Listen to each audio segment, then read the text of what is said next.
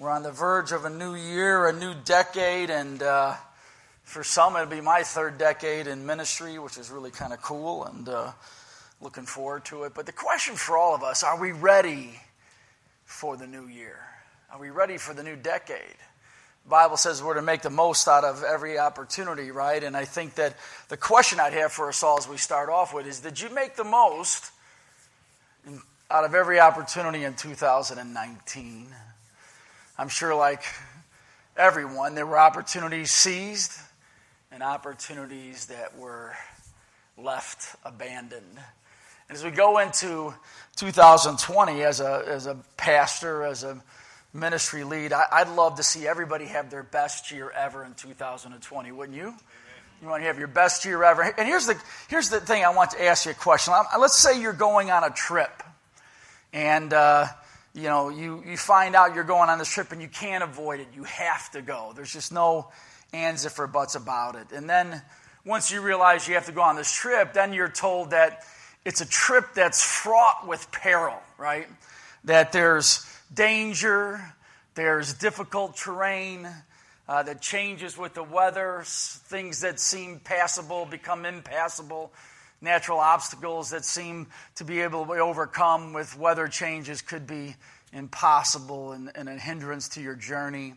You find out not only that, but there's an enemy that's out after you, and all along the route that you're going, there's opportunities to be ambushed and to be attacked. And as you start to think about it, you realize that there's natural disasters and natural uh, unique things in your path. Everything from swamps, floods, quicksand, rivers that make the difficult very the journey very difficult. But you have to go. And so you're probably thinking right now in your mind, if that was you and you had to take this this trip, you're thinking, man, I don't want to go. You have to go, and you're thinking this is going to be a difficult thing, right?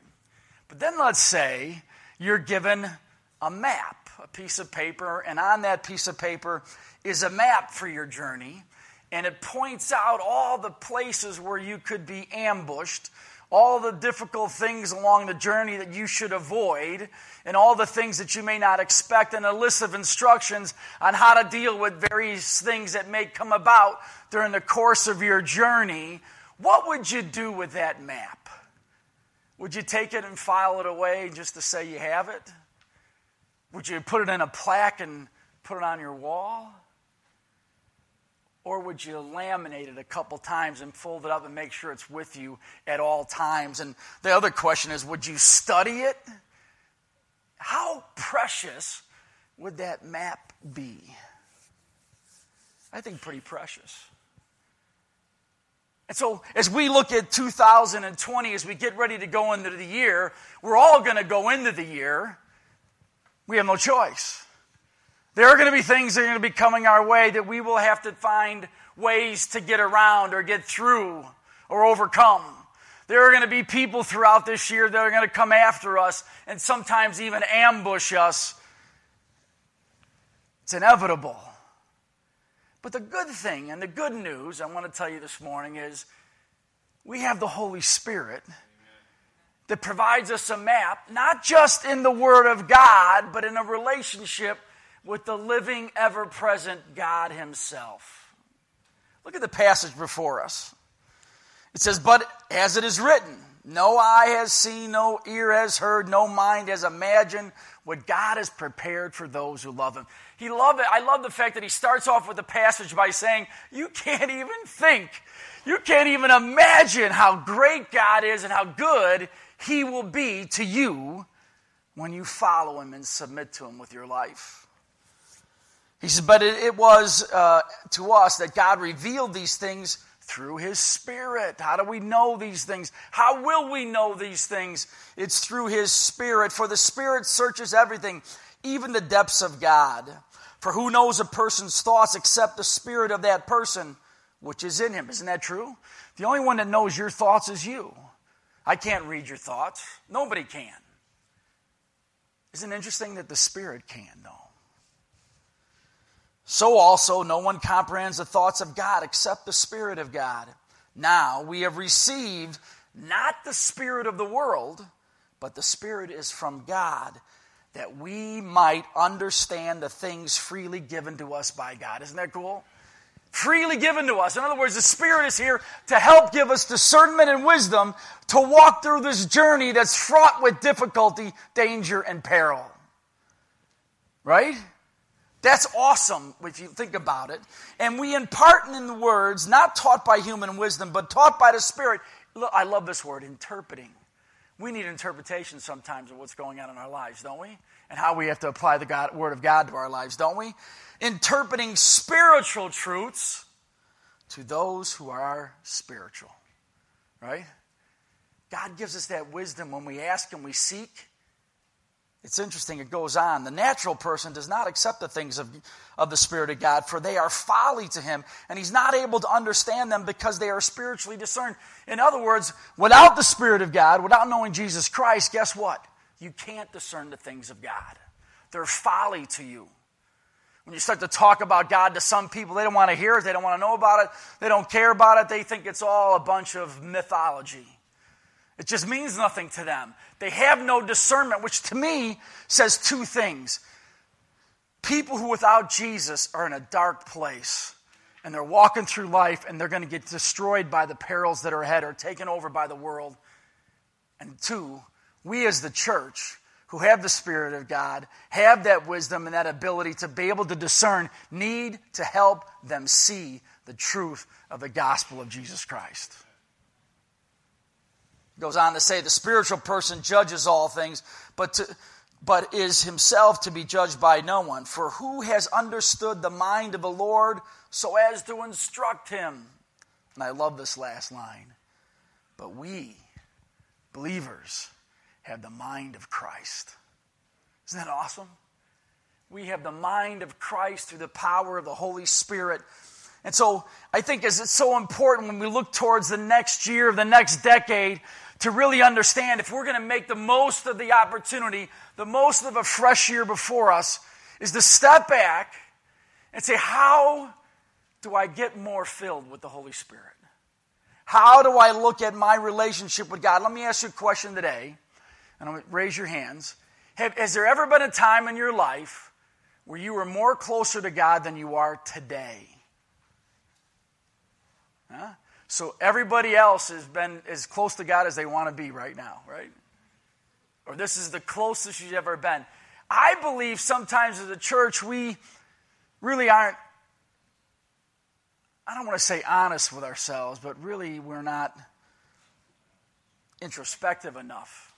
We don't get downwind from ourselves enough to really understand where we're at spiritually. The reason why I think it's so important is because we don't recognize without the Spirit of God, we will become prey. We will become a victim, more or less, to our enemy. 1 Peter 5 8 says that be sober minded, watchful. Your adversary, the devil, prowls around like a roaring lion, searching for someone to devour. He's out there, and he's pretty good at it. As the lion is the king of the jungle, our enemy is the prince of the power of this of the world, right? He changes the world's system to always be working against us.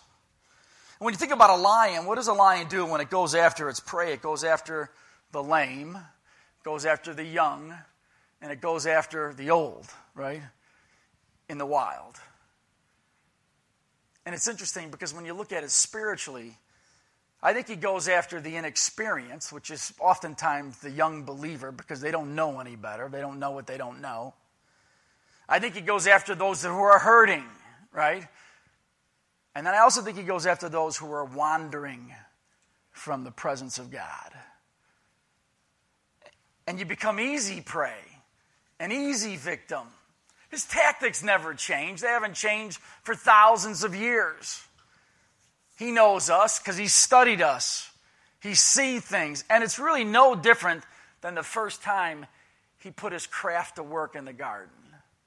If you go back to that passage in your Bibles, it's not up on the screen, but I want to talk about that really quickly because His strategy is always the same.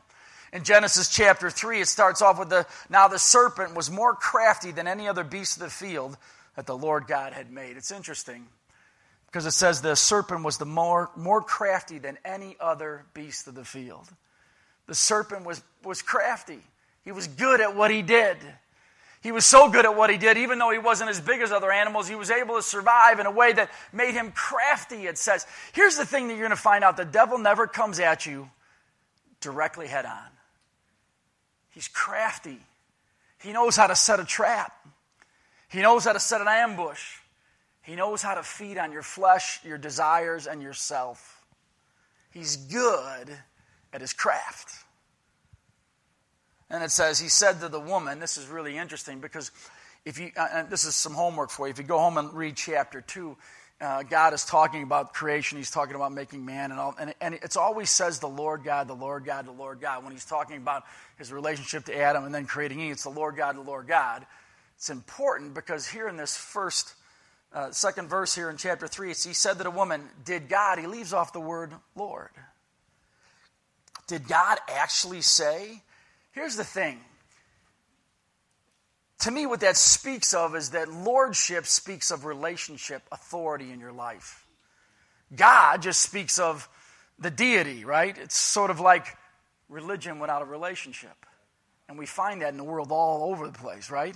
People will acknowledge there's a God, they're deists, but He's not Lord of their lives.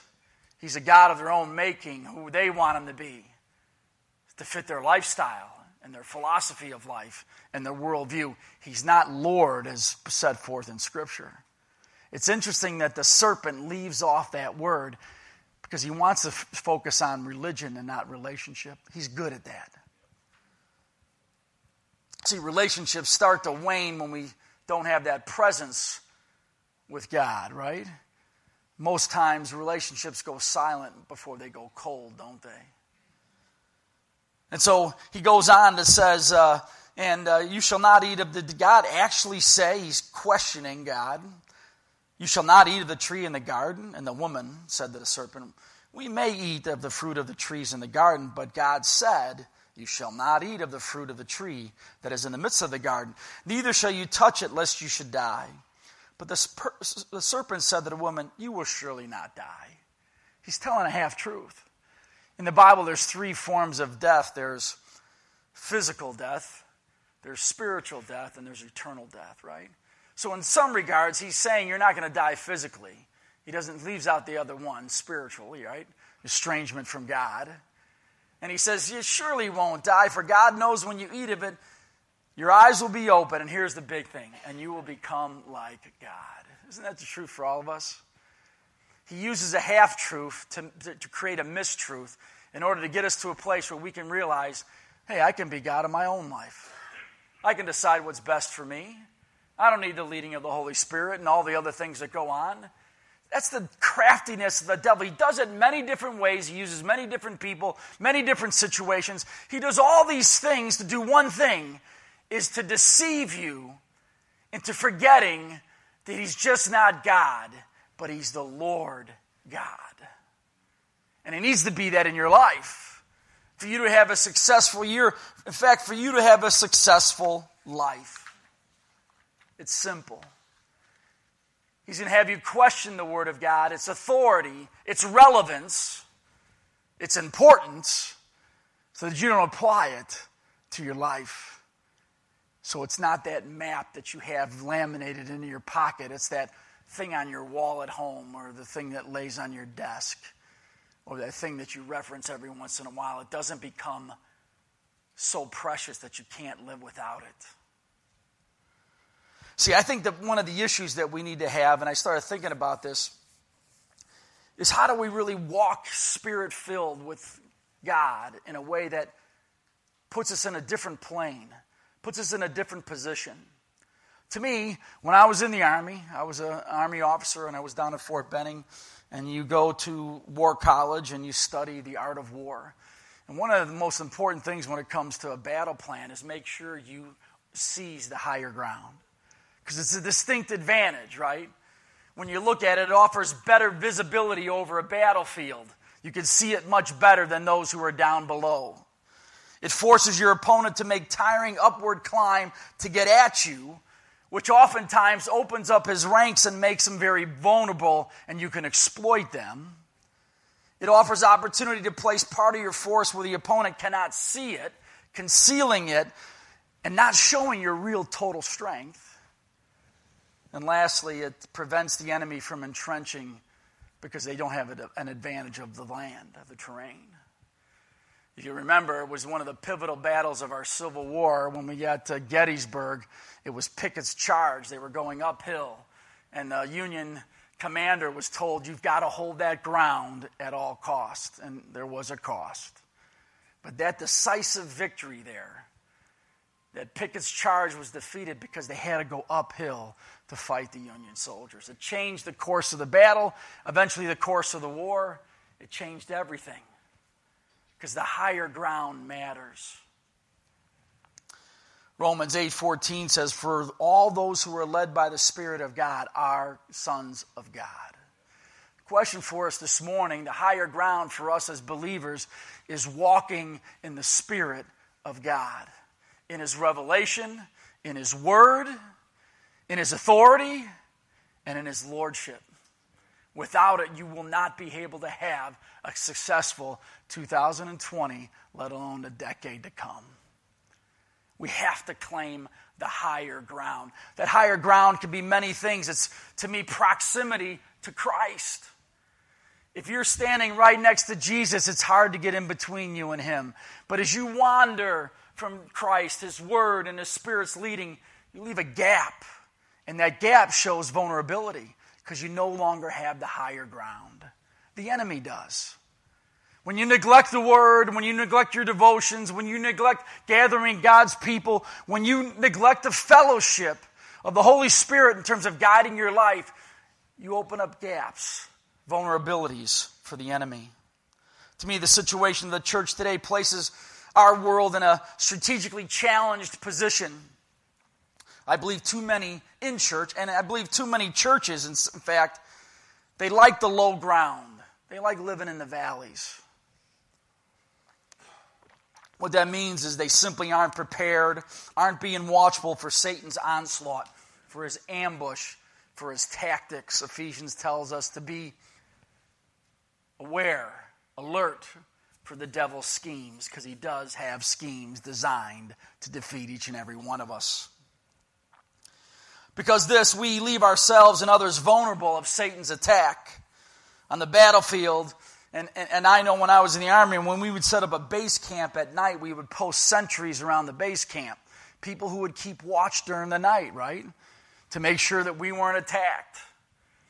If one of those guys failed and the enemy was ever present, it created a vulnerability that exposed everybody in the platoon or the company.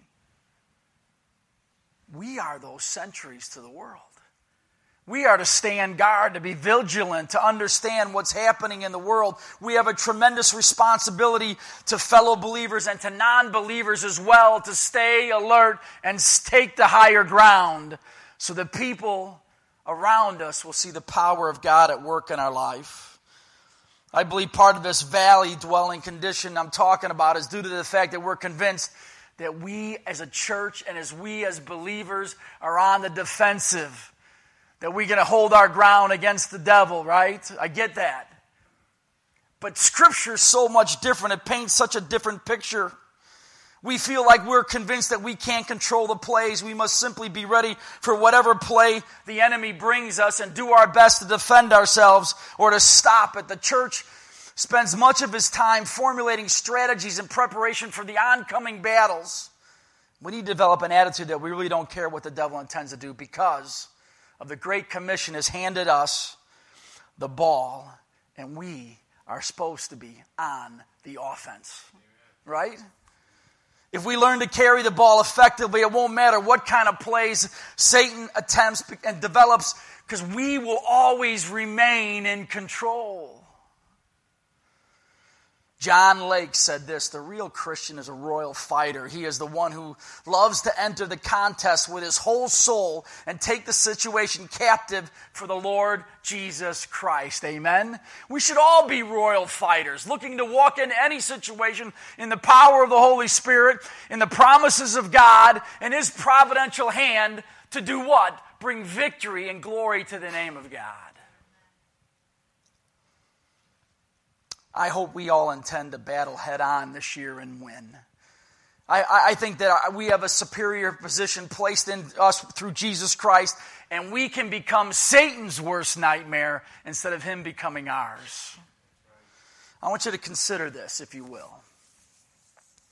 Satan's strategies, he, he allows his strategies to become known so that we'll react and respond accordingly. This gives him the upper hand and places him in a position of control.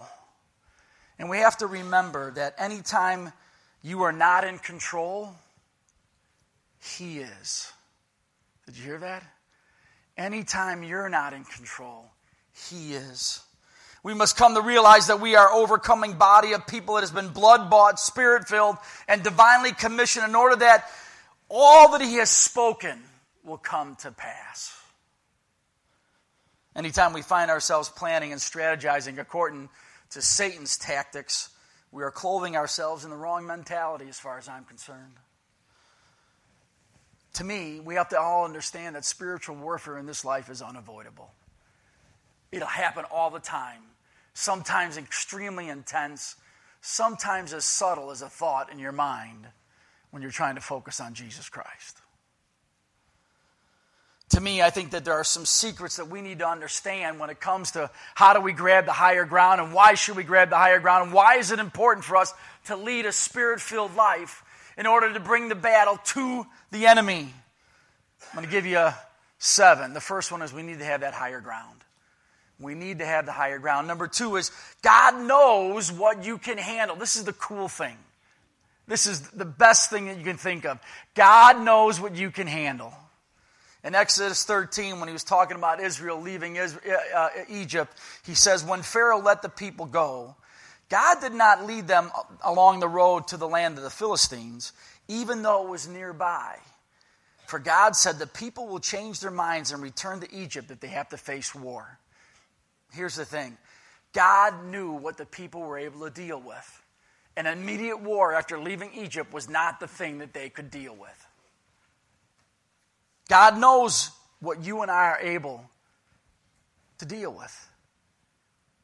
It's important. He will not allow us to be taken into a battle which would cause us to turn and run because it brings no glory to his name. Now, he only leads us in places that we are prepared to go. Isn't that interesting? He's only going to lead us to places that we are prepared to go. That should give us confidence to take the higher ground, to lead the valleys, to get up in the mountains and see down below what's happening and be prepared for that. Gives us a better vantage point to see who's in trouble and pray for whoever needs help and to do whatever we need to do. Now, it doesn't necessarily mean that we will not turn and abandon the battle placed before us, but it does mean that we're abandoning a battle that we can win with God.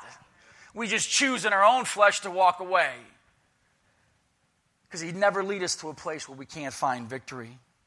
God will not allow us to be taken further than we are spiritually mature enough to handle, and God knows what you can handle. So, what does that mean? Application, we should trust Him. Plain and simple. We shouldn't be afraid to take the higher ground because we can trust God because He knows what's best for us. Number three, God is not intimidated by Satan's tactics and antics. Isn't that great? It doesn't bother him. He doesn't care what Satan's doing because he knows he's in control. He's only going to be able to do what he allows him to do. And here's the cool thing about it. When you look at Psalm 23 5, I love this. It's the passage where David, you know, you know, uh, you know, uh, the famous 23rd Psalm where he's talking about, I lie down in green pastures, and he talks about how good God is. And this is my favorite part of it. It says, You prepare a table before me in the presence of my enemy right in front of the enemy. He's preparing him a table to sit down and eat. It's sort of like almost like he's taunting or mocking him, saying, You can't do anything. In fact, we're going to have a meal right in front of you, and you're going to watch us eat. Isn't that awesome? He's not intimidated by his tactics. His tricks and tactics in no way intimidate God. God remembers the day he created Satan, who we knew as Lucifer. God remembers the day Jesus defeated Satan on the cross. God looks forward to the day where Satan will meet his ultimate defeat and cast into the lake of fire. God knows he's not concerned with what he's up to. God understands that our intimacy in front of him frightens Satan. Think about that for a minute. Your intimacy with God, your closeness and proximity to God through the power and leading of the Holy Spirit brings fear into him because it unleashes the power of God in this world. Direct intimacy with God does two things it strengthens us, which we all need, and more importantly, it encourages us, which we all need. That's why it's so important. The key to overcoming, to winning the conflict, is to remain in close proximity with God, which we refer to as the higher ground. It is the ultimate winner, along with those who remain bound to Him. God is never intimidated by anything that Satan does or plans to do. Number four, refusing to fear terrifies the enemy. Philippians 1 27 and 28. Only let your manner of your life be worthy of the gospel of Christ, so that, whether I come and see you or I am absent, I may hear of you, that you are standing firm in one spirit with one mind, striving side by side for the faith of the gospel, and not frightened in anything by your opponents. And here it comes. This is a clear sign to them of their destruction, but of your salvation, and that from God. A confident heart is a sure sign of an enemy's ultimate destruction and our present victory. A lack of fear of him causes fear to arise within him and not within you. We must learn to rely on the promises of God, the faithfulness of God, the abilities of God in order to bring fear to the enemy. We have to understand that God is always in control, even when things seem out of control. We must place our complete trust in Him. There's no place for fear. And when we do not fear, fear arises in our enemy. It's plain and simple. Five. Submission results in triumph. This is key for us. James 4 7, submit yourselves therefore to God. I should put a little asterisk in there. It says, even when it doesn't make any sense, or even when it's the very thing you don't want to do. Submit yourselves therefore to God, resist the devil, and he will flee from you.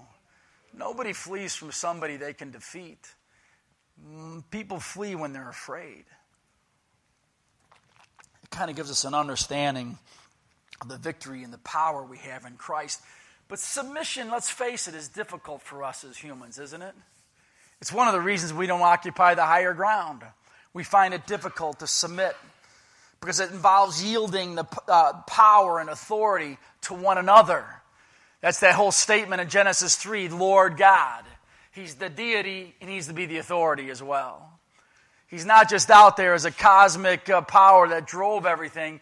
He's out there as the power that drives everything, and we need to be tapped into his authority in our lives.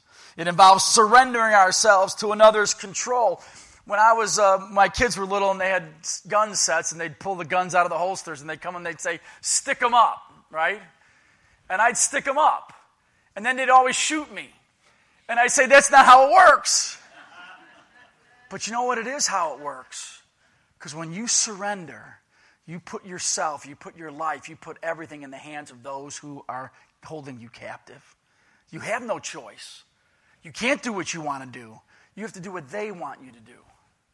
It's the same concept with God. When we submit to His Lordship, we, we, we find ourselves in the ability to triumph where he triumphs, to have victory where he has victory, to have peace and joy and contentment in midst of any of the life circumstances that we have in front of us. As we learn to submit ourselves fully to God, we begin to realize that the resources of heaven are at our disposal. Isn't that cool? That the resources of heaven are at our, our, disposal. That's why he says when it comes to tithing, hey, test me in this and see if I won't break open the floodgates and shower you with my blessings. It doesn't mean money, it just means God's presence in your life in a new and more exciting way. These resources grant us power to overcome, the power to be victorious, the power and the ability to take a stand to resist the devil in all things, in all circumstances. It's His resources that make us able, and we are only able in His Spirit's leading and presence. Without it, we're vulnerable. Think about David when he came to bring food to his brothers, and the whole army of Israel was cowering in front of Goliath. They were fearful because they saw him and they didn't think about who God was. And David comes in and says, I'm walking in the Spirit of God. I'm walking in the power of God. I'm walking in the promise, guys. Who is this infidel that defies the living God? And he takes him out because he walked in God's power and he walked in God's presence. Then, number six, we have to remain on the offensive. We have to take the battle to the enemy and to the world. Matthew 16, 18 says, And the gates of hell will not prevail against it. The it is the church, the it is the believer. The whole passage, when it says the gates of hell, is a defensive posture for who? the enemies of God. They've got to be on the defensive, and they're only on the defensive when the church answers its calling and its mission to do what?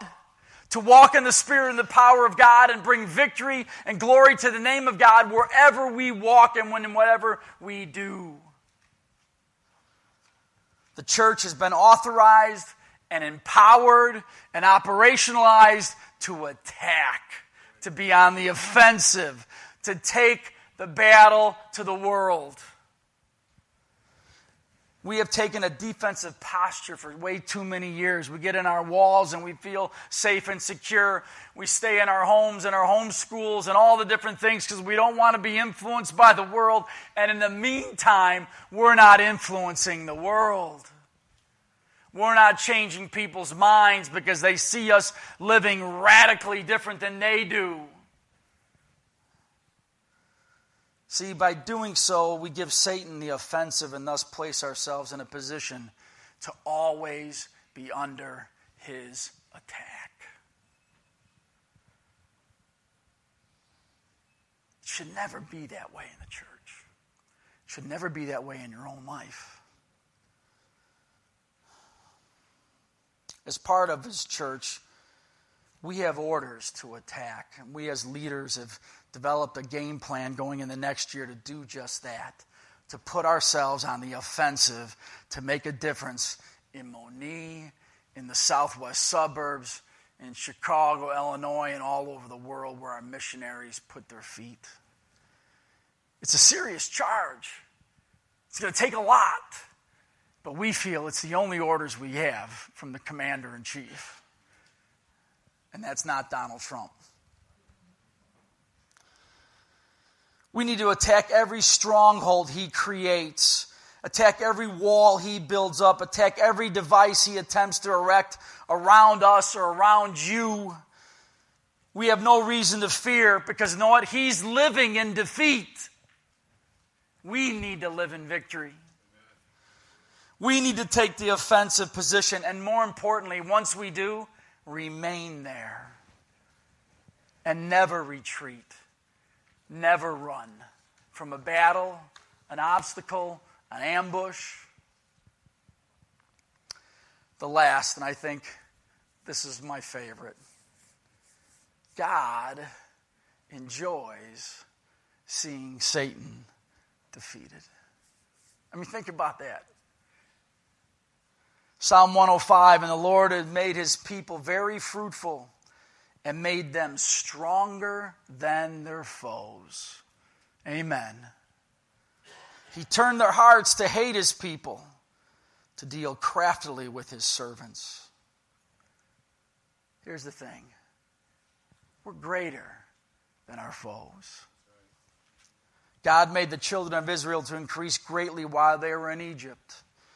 The increase brought fear among the Egyptians, didn't it? That they were becoming too numerous and too strong and powerful. The increase caused the hatred to rise up against the Israelites because God was blessing them and God was using them. We have to remember it's God who strengthens and increases us, it comes from Him. All growth. When we abide in the vine, we will always be fruitful. Abundantly fruitful, the Bible says. To me, he does that and he supplies that to do one thing to stir up hatred towards us by the enemy. Jesus said, The world's going to hate you. You walk after me, the world's going to hate you, it's going to despise you. It's okay because we know who's in control, we know who's guiding life, we know who's empowering us, we know who we can depend on, who we can trust, as long as we do one thing, right? Submit. You are God's soldiers. We are God's army. And He delegated on this earth for us to be on the offensive because He loves to see the enemy defeated. Our enemy.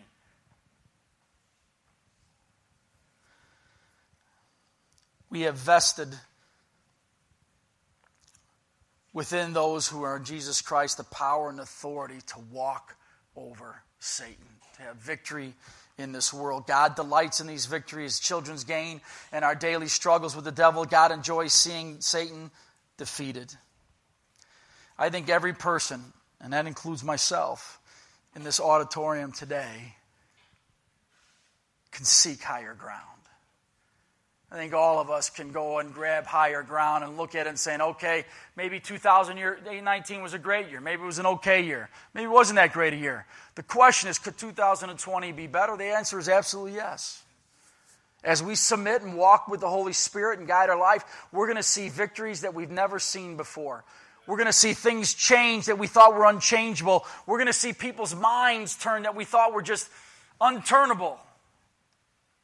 As long as we trust in God, knowing God wants victory for those around us, and the way He works it is through His church by the power and leading of the Holy Spirit. Didn't Jesus say to the apostles after He, he resurrected from the dead, Hey, go to Galilee, right, or Jerusalem, and guess what? I'll send you the Holy Spirit who will give you power. Are you walking in God's power this morning? Are you looking forward to 2020 in a way that says, I am going to walk in the power and authority and providential hand of the commander in chief of the armies of the Lord, and I'm going to bring victory to his name wherever he guides and leads me? That should be the cry of our heart. Romans 15 13 says, May the God of hope fill you with all joy and peace in believing. Don't you want to have joy and peace in your belief? No matter what's going on in your life? So that, I love how Paul writes, the so that. So that by the power of the Holy Spirit, you may abound in hope. The world needs hope, which means the world needs you, spirit filled, walking in it. Amen? Think about it. We all in here know somebody who doesn't know Christ who was in the beginning of the passage, they just can't discern the things of God. They can't discern those things. And normally, what they do is they make up their own God. They make up a God of their own image so they can tolerate life in general, or they can justify the things they think and the things they do. And they can deflect the true power of God to influence their lives. Shouldn't be that way. With, if, if this world is a fifth Christian, It just shouldn't be that way. So I want to challenge you today. If you don't know Jesus Christ, let me tell you something. The, the gospel that we proclaimed over Christmas is very simple. God sent his son to die on a cross for the forgiveness of sins, because one of the things God says is that uh, there is no forgiveness of sins without the shedding of blood. So someone had to die for our sins, and that was Jesus. He sent him He lived a sinless life, so he was the perfect sacrifice. He died on a cross at Calvary, so that uh, by his blood, by his sacrifice, we would have victory over death, we'd have victory over Satan, and we'd have victory over this world. So that when we walk in it, we walk in in his power and his might, and more importantly, in his wisdom. So that life would be abundant, as the Bible says. It's only abundant when you're walking in the Spirit of God, when you're claiming the higher ground. We far too long live in those valleys. So if you've never accepted Jesus Christ as your Lord and Savior, that's the gospel. All you got to do is say, I believe that Jesus did that, and you're trusting in what He did and not what you can do or what you have done or what you're going to do. And guess what? The Bible says that saves you and that makes you redeemed and that makes you born again. Plain and simple. You're, not, you're born again spiritually, obviously, not physically.